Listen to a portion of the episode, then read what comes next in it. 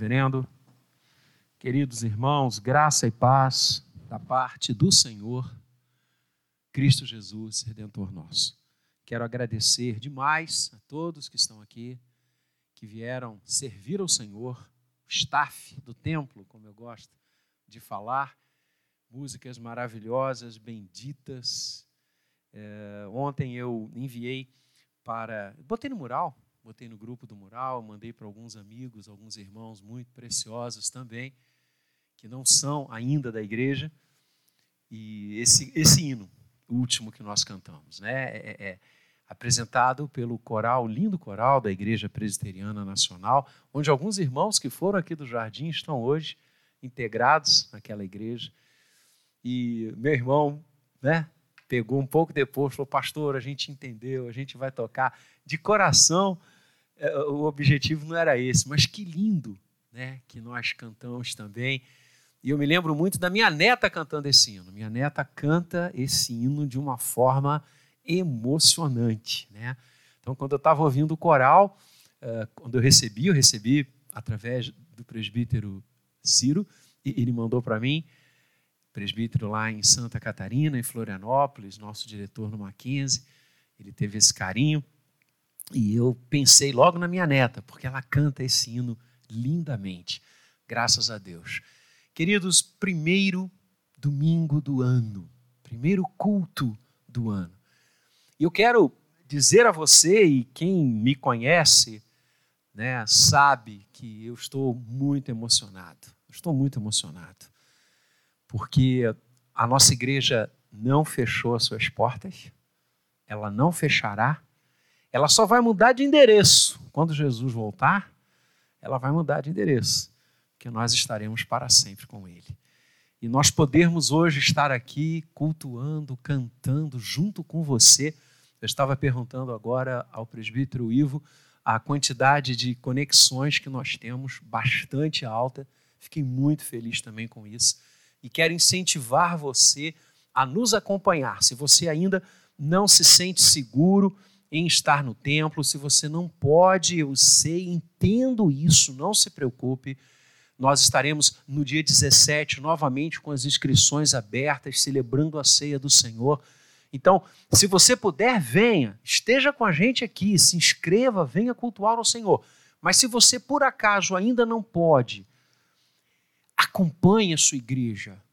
Acompanhe a sua igreja. Nós transmitimos o culto da manhã, transmitimos o culto da noite, transmitimos as reuniões de oração, as reuniões departamentais, transmitimos a escola dominical, o culto infantil às cinco da tarde, que tem sido uma bênção esplendorosa na vida das nossas crianças. Há crianças, queridos, de outras igrejas, crianças que ainda não estão frequentando a igreja que conectam-se conosco e que acompanham o cultinho e depois escrevem para nós, os seus pais. É algo lindo. A sua igreja está viva. A sua igreja não parou.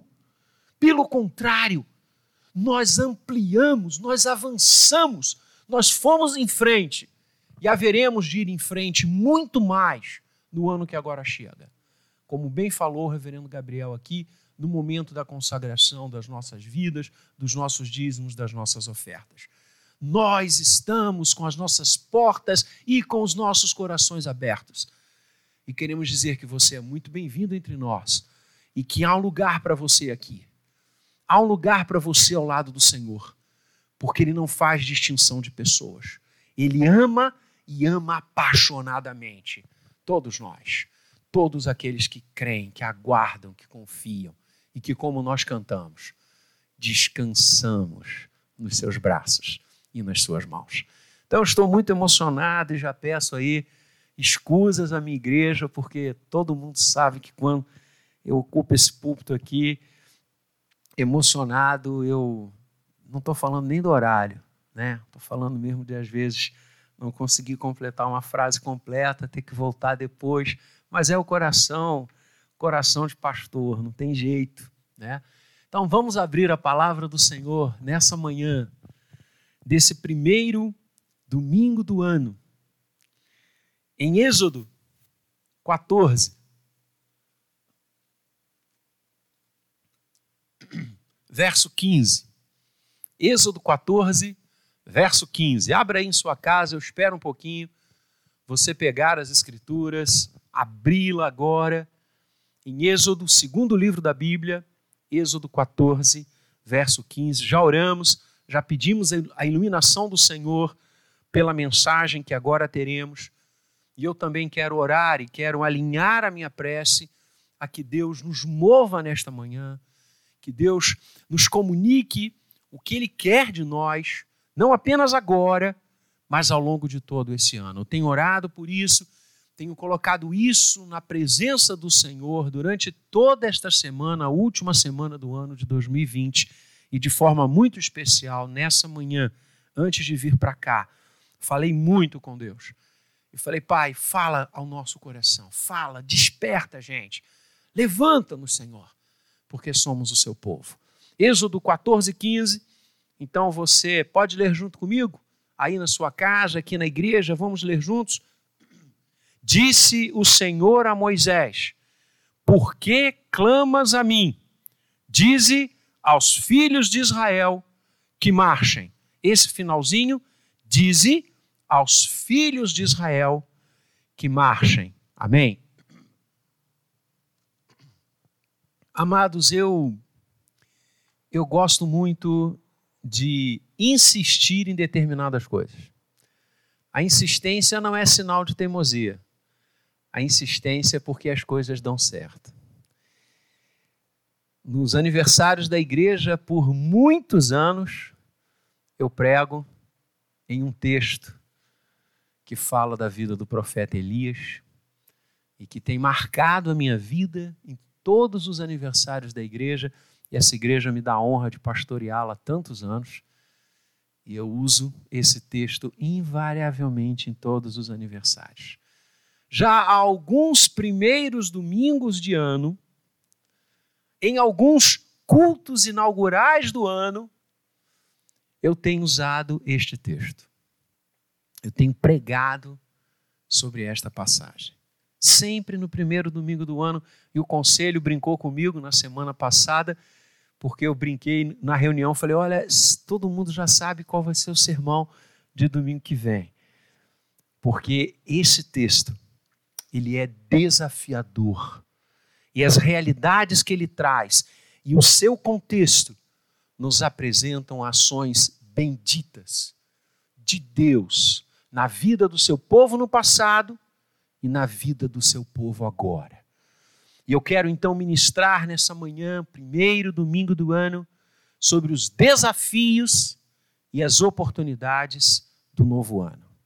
Os desafios e as oportunidades do novo ano.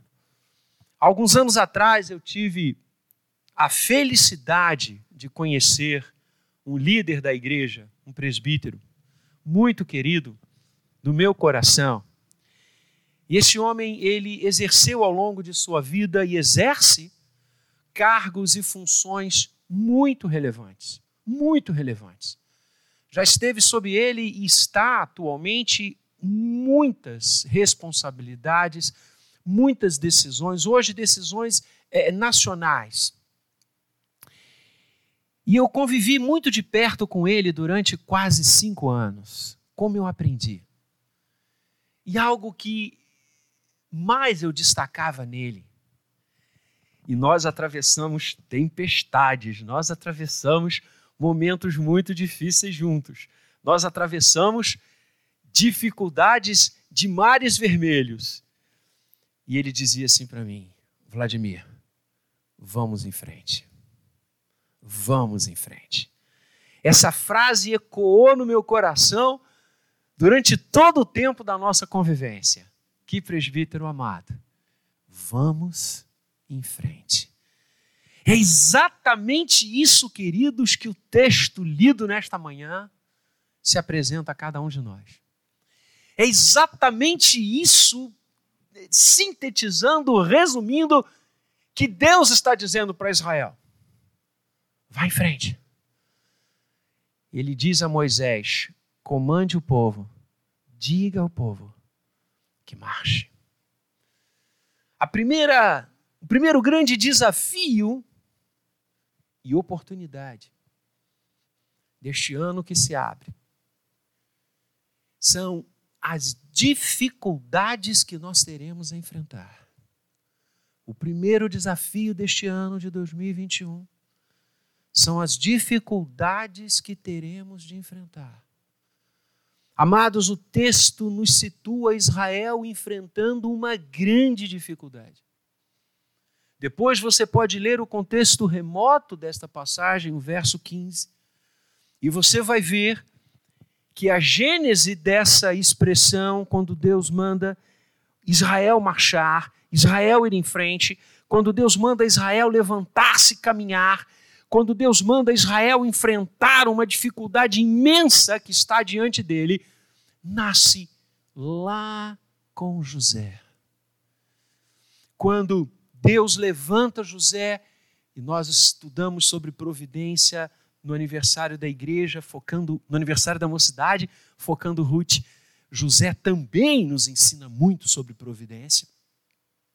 Deus usa aquele jovem depois de muitas situações de dificuldades, de situações onde Josué, onde José poderia ter dito: caramba, o que, que eu vou fazer da minha vida?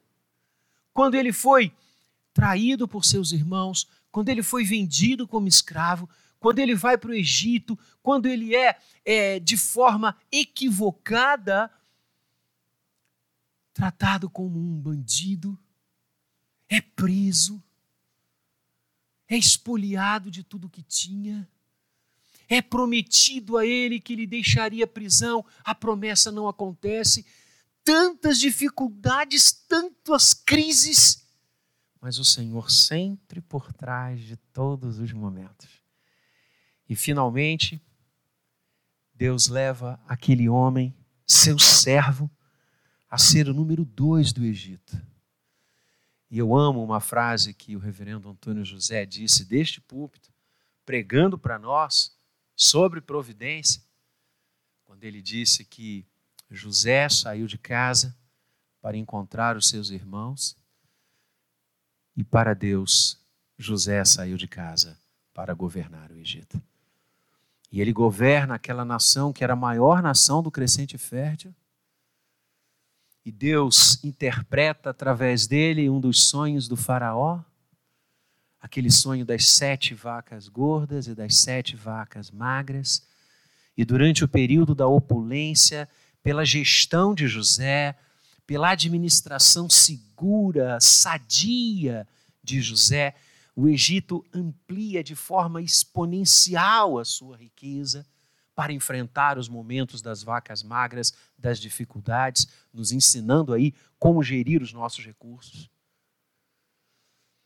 E enquanto Faraó, que guindou José a esta situação e posição, estava vivo, a família de José, que adentra no Egito, cerca de 70 pessoas, seu velho pai, seus irmãos, e vão habitar na terra de Gozen ou Goshen, ao norte do Egito. Enquanto o faraó esteve vivo, aquele, aquela família, e, e Israel entra como uma família no Egito e vai sair como um povo 400 anos depois. Eles foram bem, eles caminharam bem. Mas as Escrituras dizem que subiu ao trono do Egito um faraó que não conhecia essa história, que não conhecera José, e ele decide oprimir agora já o povo de Israel. Porque Deus multiplicou aquela família de forma intensa e eles agora são um povo. E o Faraó passa a escravizá-los passa a exigir deles coisas que eles não tinham como conceder e dar. E eles foram oprimidos. E este tempo se alonga, e este tempo se espaça 400 anos, na verdade, quase 430. E este povo, ciente da sua herança, ciente da sua história, ciente de quem era, ciente de que tinha um Deus por eles, clama ao Senhor. E a palavra diz que o clamor de Israel sobe aos céus. E Deus volta o seu rosto e separa um dos seus servos, Moisés, para tirar o seu povo do Egito. E é exatamente esse o contexto do livro de Êxodo. Êxodo é a passagem, o caminhar, é a passagem da escravidão para a liberdade. É a passagem, a saída, a peregrinação do Egito para a Terra Santa, a terra que manaria leite e mel. Josué vai suceder Moisés nesta grande missão. E eles entram na Terra Santa, mas antes, ao saírem do Egito, sob a condução de Moisés, eles andam por um pouco, e as Escrituras dizem que Deus não os levou pelo caminho do mar, posto que mais perto, mais próximo, mas os conduziu pelo caminho do deserto, pelo caminho dos filisteus. O, o deserto foi a grande escola de Israel, o grande palco do ensino de Deus. Calvino se refere ao deserto nessas expressões porque o Senhor revelou naquele êxodo, naquela caminhada, e não obstante todas as dificuldades enfrentadas, quem ele era. E as oportunidades que Israel teve de aprender e que nós temos de aprender hoje, lendo as Escrituras, são benditas. Por isso Deus os conduziu pelo caminho do deserto. Pode ser deserto, mas se Deus está conduzindo, tem oportunidade. Não são só dificuldades. Mas a primeira dificuldade é exatamente os problemas que Israel passa a enfrentar. Como se já não fossem poucos os problemas da escravidão. Mesmo agora na liberdade, muita dureza, muita coisa difícil. E talvez aqui, nesse texto lido, tenha sido o ápice daquele início de Êxodo porque após alguns dias de caminhada, ele se detém sobre um problema, uma dificuldade intransponível, invencível por seus próprios esforços. Eles não tinham como vencer. Eles se deparam perante o mar, o mar vermelho. Como ultrapassá-lo? como vencê-lo. Como driblar essa dificuldade. E para piorar a questão, porque a marcha foi interrompida, o avanço foi cessado, a caminhada foi estacionada, na frente o mar, do lado esquerdo o deserto, do lado direito o deserto, e para piorar, para mostrar que as dificuldades são muito intensas e que este é um desafio. Atrás de si, eles vislumbram os exércitos de Faraó. Porque Faraó, endurecido o seu coração pelo Senhor, Deus está no controle sempre, ainda que seja sobre o inimigo, e como está. Faraó cai em si, digamos assim, e diz: espera aí, depois de todas estas pestes que assolaram o Egito pela mão do Deus de Israel, eu vou precisar reconstruir tudo isso aqui, vou precisar fazer. Uma... Ah, eu quero esses escravos de volta. E aquela fala que ele deixa Moisés levar o povo volta atrás e ele arma o seu exército, que era simplesmente o exército mais fortificado, insisto, de toda aquela região. Israel deparava-se com o maior exército daquelas bandas, carros e cavalos, guerreiros, ao encalço de um grupo de ex-escravos. E agora? O que fazer? Essa narrativa bíblica, situando as dificuldades enfrentadas por Israel, pode ser facilmente aplicada hoje na minha vida e na sua vida. Estamos saindo de um ano difícil um ano complicado. Um ano muito duro para muitos, por que não para todos? Se todos não enfrentaram a enfermidade, enfrentaram tantas outras coisas. notícias, ansiedade, tristeza, abatimento, medo, instabilidade, rupturas. Nossa, estamos iniciando um ano ainda sob a égide de tudo isso, porque esses ventos ainda sopram, esses ventos ainda batem. Nesta última semana do ano, além de conversar com muitas pessoas sobre enfermidade, suas, de parentes, de familiares, de amigos, não só a Covid, mas tantas outras, eu atendi pelo telefone muitas pessoas preocupadíssimas com o futuro do seu bolso. Porque não sabem como as suas empresas, como os seus negócios vão reagir ainda nesta pandemia tão longa. Nenhum de nós esperava tanto tempo assim, mas é dificuldade diante de nós. É dificuldade real. Isso é, uma, é um grande desafio. Como vamos lidar com isso? O que vamos fazer? Nos desesperar? E a palavra desespero significa não ter esperança, sem esperança? Vamos nos jogar no mar vermelho e dar cabo da vida? Vamos nos esconder debaixo das camas? Vamos tirar o nosso time? Vamos desistir das coisas? Como enfrentar esta dificuldade? E tantas outras que certamente virão em 2021. Israel estava diante disto. Mas o tema desse sermão é dificuldades e oportunidades no novo ano. Porque o texto não fala só de dificuldades. O texto fala de oportunidades.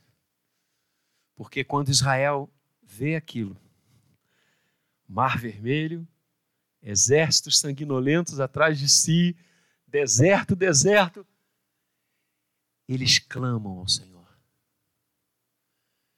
eles oram ao Senhor. Eles fazem as suas vozes subirem até a presença de Deus. E Deus responde ao coração dos seus filhos. Deus vai dizer: Eu pelejarei por vós. Os egípcios saberão que eu sou o Senhor. Não temam, eu serei glorificado em Faraó, nos seus carros, nos seus cavalarianos. O texto, amados, está absolutamente impregnado da presença de Deus.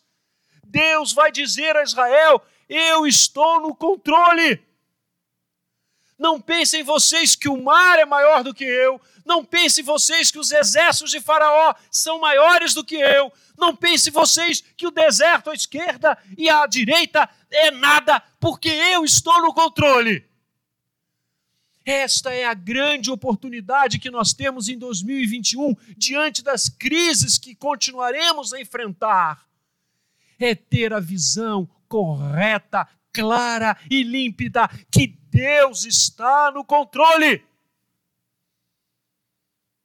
E nós só podemos aprofundar essa visão, queridos, quando enfrentamos o fogo, quando enfrentamos a chuva, quando enfrentamos o inimigo, quando enfrentamos a doença, quando enfrentamos o desemprego. É no deserto que a gente aprende que o nosso Deus continua no trono. E foi isso que ele disse a Israel. Então, meu amado, minha amada, não tema, não temamos os desafios do ano que começa. Porque Deus está no controle. O segundo desafio que eu quero destacar nesse texto é o desafio da desesperança. Porque sabem, além das orações, o que que Israel disse a Moisés?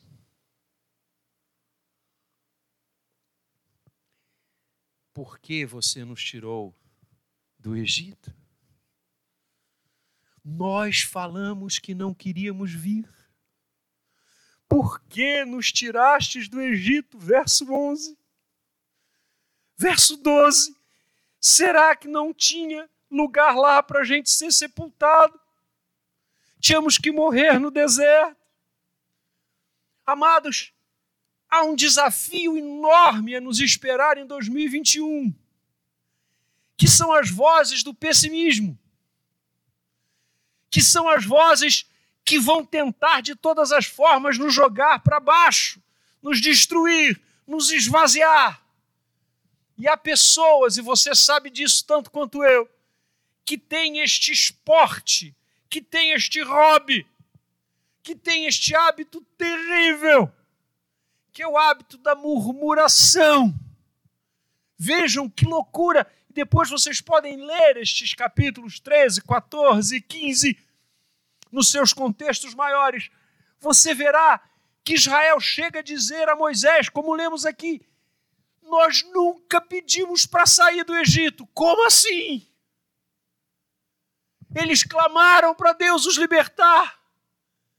E agora dizem para Moisés: não, a gente não queria sair de lá.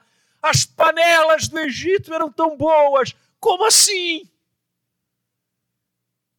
É a murmuração, é o sentimento de fragilidade, de pequenez. Israel parou de olhar para Deus e começou a olhar para Moisés. E colocam em Moisés esta responsabilidade. Nós vamos morrer aqui. Nós vamos morrer aqui. Não dá para atravessar o mar. Os exércitos estão vindo. Já era. Queridos, esse é um desafio tremendo. Tremendo. O desafio primeiro das crises, ele bate no nosso corpo.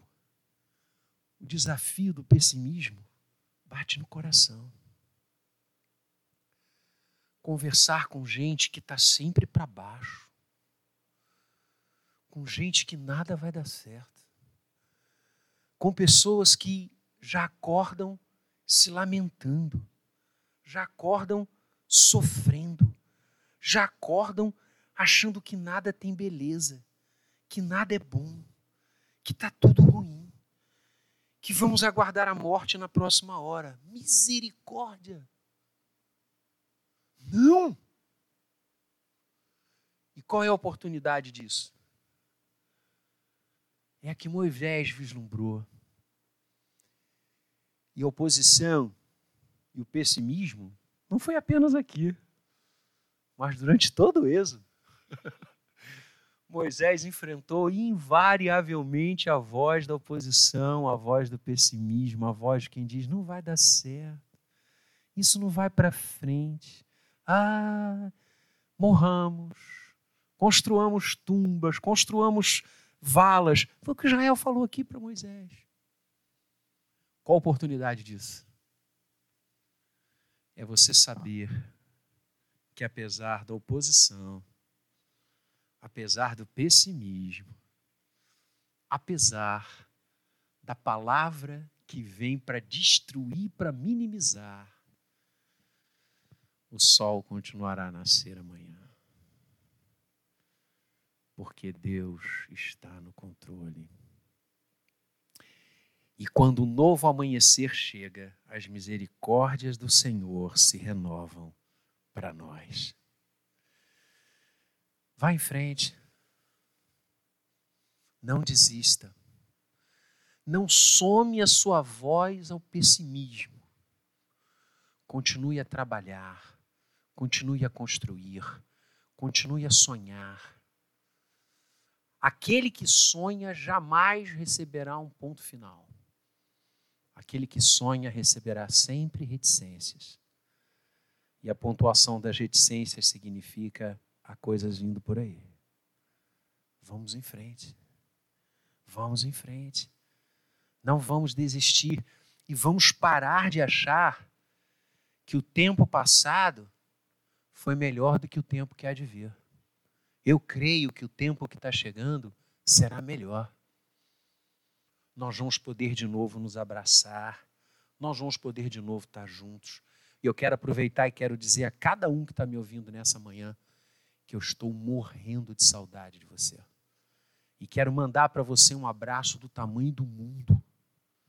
E eu tenho certeza que nós vamos ver de novo a nossa igreja lotada de gente, de crianças, de adolescentes, de jovens, de adultos, de idosos, de homens e mulheres experientes. Eu tenho certeza que nós voltaremos a ver as nossas crianças e eu vou ver os meus dois netos saírem do banco pulando como eles fazem para vir à frente para trazer aqui o seu dízimo, a sua oferta. Eu tenho certeza, não sei se o Rafa vai querer fazer mais isso, que o Rafa já está enorme, mas ele vinha, ele subia aqui, me dava um beijo e pulava.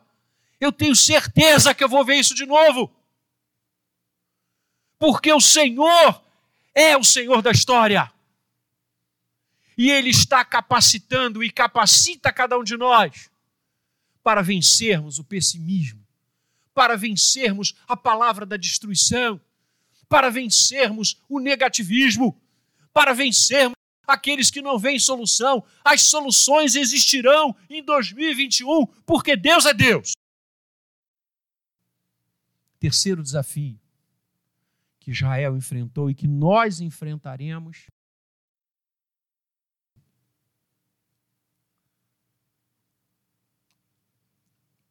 guerras verdadeiras. Guerras verdadeiras. Há muita coisa a nos esperar para fazer. 2020 estabeleceu muita coisa destruída. Nós temos a tarefa de reconstruir. Isso é guerra reconstruir relações. Quantas famílias se desintegraram por causa da quarentena? Eu tenho um grande amigo, advogado de família na nossa cidade, que diz, talvez esteja nos escutando nesta manhã, porque ele tem acompanhado os nossos cultos. Grande amigo meu, coração.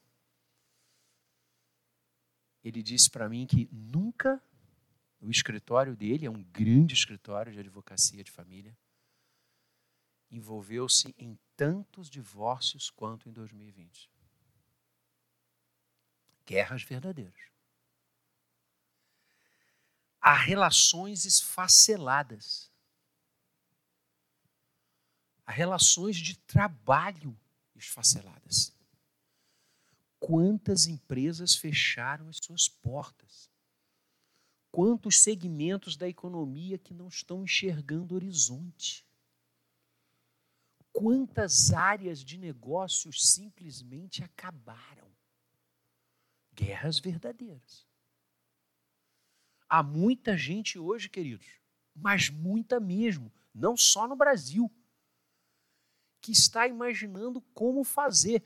Quando eu vinha para cá agora, um sinal logo ali na, na, na, praça onde tem o McDonald's, onde tem os bancos, perto do hospital. Nós paramos no sinal, eu, reverendo Gabriel, estávamos juntos no carro, e um senhor, um senhor idoso, levantou um cartaz onde ele dizia, escrito: Eu estou morrendo de fome, me ajudem. Guerra verdadeira, não é fantasia. É verdade. E a gente vai ter esses desafios aí. E olha, a sociedade espera muito da gente. E é bom que ela espere mesmo, porque o povo de Deus é um povo talhado a reconstruir. Sabe por quê? E aqui vem a oportunidade. Sabe o que, que Deus disse para Israel diante daquele cenário de luta e de guerra que eles não podiam vencer? Sim. Como é que eles vão se defrontar com esses exércitos do Egito? Que loucura! com quê? Enfrentá-los com quê? Você talvez possa estar pensando isso, pastor. Eu sei dessas guerras que eu vou ter que travar em 2021 e sei das guerras que travei em 2020, 2019, mas, pastor, eu não tenho como. Israel também não tinha. E sabe o que, que Deus disse para eles? E essa é a grande oportunidade que se abre no ano de 2021. Eu batalharei por vós. Verso 14 do capítulo 14. O Senhor pelejará por vós. Vos aquieteis, não temais, porque o Senhor pelejará por vós. Essa é a oportunidade em 2021. O povo do Senhor é talhado a reconstruir, porque é Deus quem guerreia as nossas guerras. É Deus quem luta as nossas batalhas. É Deus quem vai adiante de nós. E na ceia de minha casa, no último dia do ano, reunido com a minha família, nós lemos Deuteronômio 31:8, que eu também faço todos os anos, eles já sabem. E o texto diz: O Senhor é quem vai adiante de ti. Não temas. O Senhor é quem vai adiante de ti. Essa é a certeza de 2021. Haverá guerras. Haverá batalhas que já se apresentam, já se avizinham. As suas cornetas já soam. Mas nós não estaremos sozinhos nessa guerra ou nessas guerras. As oportunidades que teremos de vencer cada uma é porque Deus diz assim: essa guerra é minha. Eu pelejarei por vocês. O Senhor é quem vai adiante de nós. E finalmente, a grande oportunidade e o grande desafio de 2021. Verso 15. Não que esses três primeiros sejam menores. O desafio de levantar-se e ir. Disse o Senhor a Moisés: Por que clamas a mim? É lindo isso. É como se Deus estivesse dizendo para Moisés: Olha só, você já orou, você já me buscou, você já se contristou diante de mim, você ficou de joelhos diante da minha face, eu ouvi o teu clamor, agora levanta e vai. Porque clamas a mim, o teu clamor já chegou, eu já ouvi, agora é hora de se levantar, agora é hora de ir. Diz aos filhos de Israel que marchem. Amados, o grande desafio de 2021 é levantar. Sim, porque esta pandemia teima em nos colocar no chão. O distanciamento dos nossos amigos, dos nossos familiares, dos nossos queridos, teima em nos colocar no chão. Os cenários de instabilidade, de medo econômico, financeiro, trabalhista, teimam em nos colocar no chão. É hora de nos levantarmos. É hora de nos levantarmos porque a grande oportunidade é que o milagre vai acontecer. A grande oportunidade de 2021 é ver que quando nos levantamos e andamos, o milagre acontece. Diz ao povo de Israel que marche. E o que Deus fez, você conhece, essa história é linda. Qual era o desafio? Atravessar o mar? Moisés, coloca o povo, porque eu vou agir. Eu vou agir.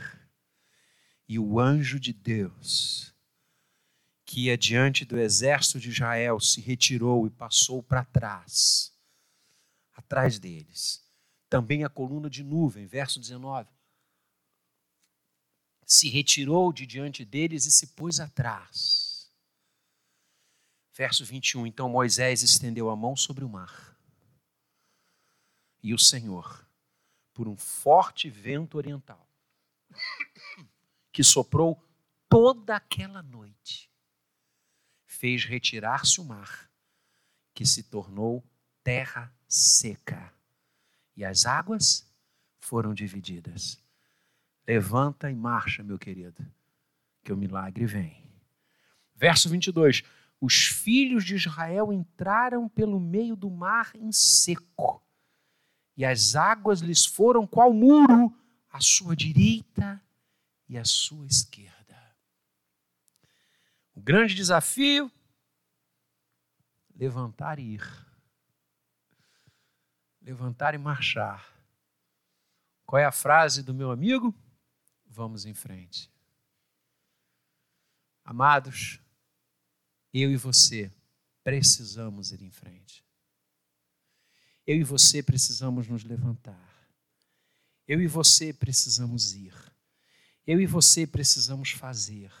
Eu e você precisamos amar. Eu e você precisamos construir. Eu e você precisamos reconstruir. Eu e você precisamos crer que os mares vão se abrir. Que o Senhor vai continuar a soprar, como ele soprou na vida de Israel lá no passado, e vai tornar terra seca. Agora vejam, por que, que eu disse que é um desafio? porque muitos de nós estamos acostumados a ser engenheiros de obra pronta. Talvez alguns ali em Israel, e eram dezenas de dezenas de pessoas, milhares de milhares, tivesse dito assim: vamos fazer o seguinte, deixa Deus mandar fogo para acabar com o exército do Egito. Vamos ver isso aí. Vamos sentar aqui e vamos ver. Tem muita gente sentada. Tem muita gente sentada. E na hora dos dízimos e das ofertas e do momento de gratidão, o reverendo Gabriel pontuou, e a gente conversou isso mesmo. Há muita gente que quer que os seus filhos tenham uma excelente formação espiritual, que tenham professoras e professores dispostos com o coração na obra, que os ensine, mas não se envolve com o departamento infantil da sua igreja, que não sabe nem onde fica, que jamais destinou uma oferta para comprar um quadro para a parede das salas das crianças, que jamais se doou para que o departamento infantil da igreja do Jardim Guanabara fosse o melhor que pudéssemos criar. Pessoas que estão sentadas, o desafio, levanta e vai. Como nós gostamos e amamos chegar na igreja e cultuar ao Senhor e louvar ao Senhor com esta equipe que temos, com este grupo maravilhoso que nós temos de músicos e de cantores. Isto é uma bênção e um presente de Deus. Você já pensou quanto custam os instrumentos que eles usam? Você já pensou que a nossa igreja precisa já há muitos anos de reformar muitas coisas em relação ao nosso som, à nossa acústica e à nossa aparelhagem. Você sabia disso? Ou é bom sentar, levantar as mãos e louvar a Deus, mas não se ingressar, não se dar, não fazer nada. O desafio é levanta e vai. Levanta e faz. E gastamos dinheiro em tantas coisas, mas somos incapazes de ofertar algo para que o som seja cada vez melhor na nossa igreja. Nós amamos ter um templo confortável, bancos alcochoados, climatizado, mas somos incapazes de destinar um real para pagar a luz, a conta da luz dos aparelhos de ar-condicionado. Somos incapazes de destinar qualquer valor para abençoar a equipe que nós temos de limpeza, que semanalmente limpa e cuida de tudo. Queremos sentar e ver tudo bonitinho. Fiscais de obras prontas. É tempo de mudança. É tempo de mudança. É tempo de ver milagre acontecer. É tempo de se envolver com a igreja. De se envolver com a igreja de se envolver com a escola dominical, de se envolver com os cultos, de se envolver com as sociedades internas. Quero falar para as senhoras da igreja que estão me ouvindo aqui. os membros da igreja do time feminino. Por que, que você não é da SAF? Por que, que você não integra a Sociedade Auxiliadora Feminina? O que está faltando? O que, que custa? Ah, eu não tenho tempo. Você já reparou o tempo que você destina para tantas outras coisas? Será que de fato você não pode se envolver com o trabalho feminino? Eu tenho a honra de ser conselheiro da SAF por anos. O conselho sempre me dá essa bênção. O trabalho da SAF é sensacional. Minha irmã, você está perdendo muito. Levanta e vai. É hora de milagre. Quero falar para os adolescentes da igreja. Por que, que você não está na UPA? Por que, que você não está envolvido com a UPA? Nós estamos agora no momento de renovação. Vários adolescentes estão passando para a mocidade. Você que é adolescente, pai, você que está me ouvindo, que tem filho adolescente, seus filhos têm que estar na UPA. Para de ser fiscal de obra pronta e vem trabalhar com a gente. Levanta e marche, que o milagre vai acontecer. Deus vai abrir os mares, ele abriu no passado, vai abrir hoje. Quero falar para os homens da igreja. Por que, que você não está na UPH? Por que, que você não se integra à União Presbiteriana de Homens? Que, graças a Deus, na nossa igreja é muito ativa. Há várias igrejas que não têm nem o PH. Nós temos. E a nossa PH é muito ativa. Vem se integrar nela vem dar o seu braço, vem dar a sua ideia, vem dar a sua sugestão, vem dar o seu suor, vem dar a sua fé, vem dar o seu amor. Levanta! Porque o milagre vai acontecer, mas você tem que marchar, querido. Querida.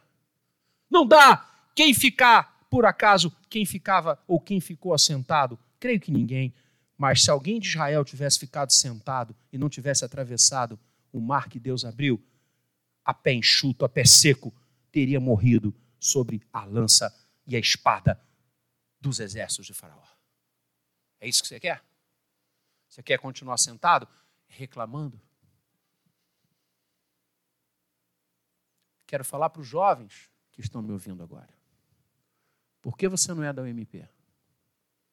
Por que, que você não está integrado à união de mocidade presbiteriana da sua igreja? que faz, como a SAF, como a UPA, como a UPH, um trabalho belíssimo. E eu tenho podido acompanhar e durante o ano de 2020 de forma muito mais intensa, através das várias reuniões, dos vários encontros, das células, dos estudos, o que está faltando para você se levantar e marchar. É um ano novo, novos propósitos, sua igreja espera você. Sua igreja espera você. Quantos dons Deus deu a você que você está enterrando, sentado lá no deserto, olhando para o mar e reclamando da vida? Levanta. Vem. Tem lugar para você entre aqueles que estão marchando entre aqueles que estão atravessando o mar que Deus abriu. Sim, porque a oportunidade em 2021 é ver que quando a gente levanta e anda, quando a gente levanta e marcha, quando a gente levanta e vai, seguindo a ordem do Senhor, o milagre acontece. Deus abençoe você. E que nesse ano de 2021 você saiba que Deus está no controle, que Ele age independentemente do pessimismo contaminante, que Ele luta as nossas batalhas e que o seu milagre acontece na nossa vida quando nós estamos nas mãos dele e obedecemos ao seu mandar. Dize, Pastor Vladimir, Diga à igreja presbiteriana do Jardim Guanabara que marche. Essa é a ordem de Deus para a gente. E eu quero marchar junto com você.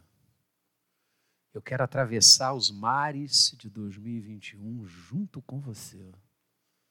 porque tenhamos certeza que Cristo Jesus, Senhor da igreja, que está no trono, que nos ensina a vencer o pessimismo, que guerreia as nossas guerras e que é o grande milagre da Trindade para nós, estará conosco em cada momento desse ano, porque ele disse: Estou convosco até a consumação dos séculos.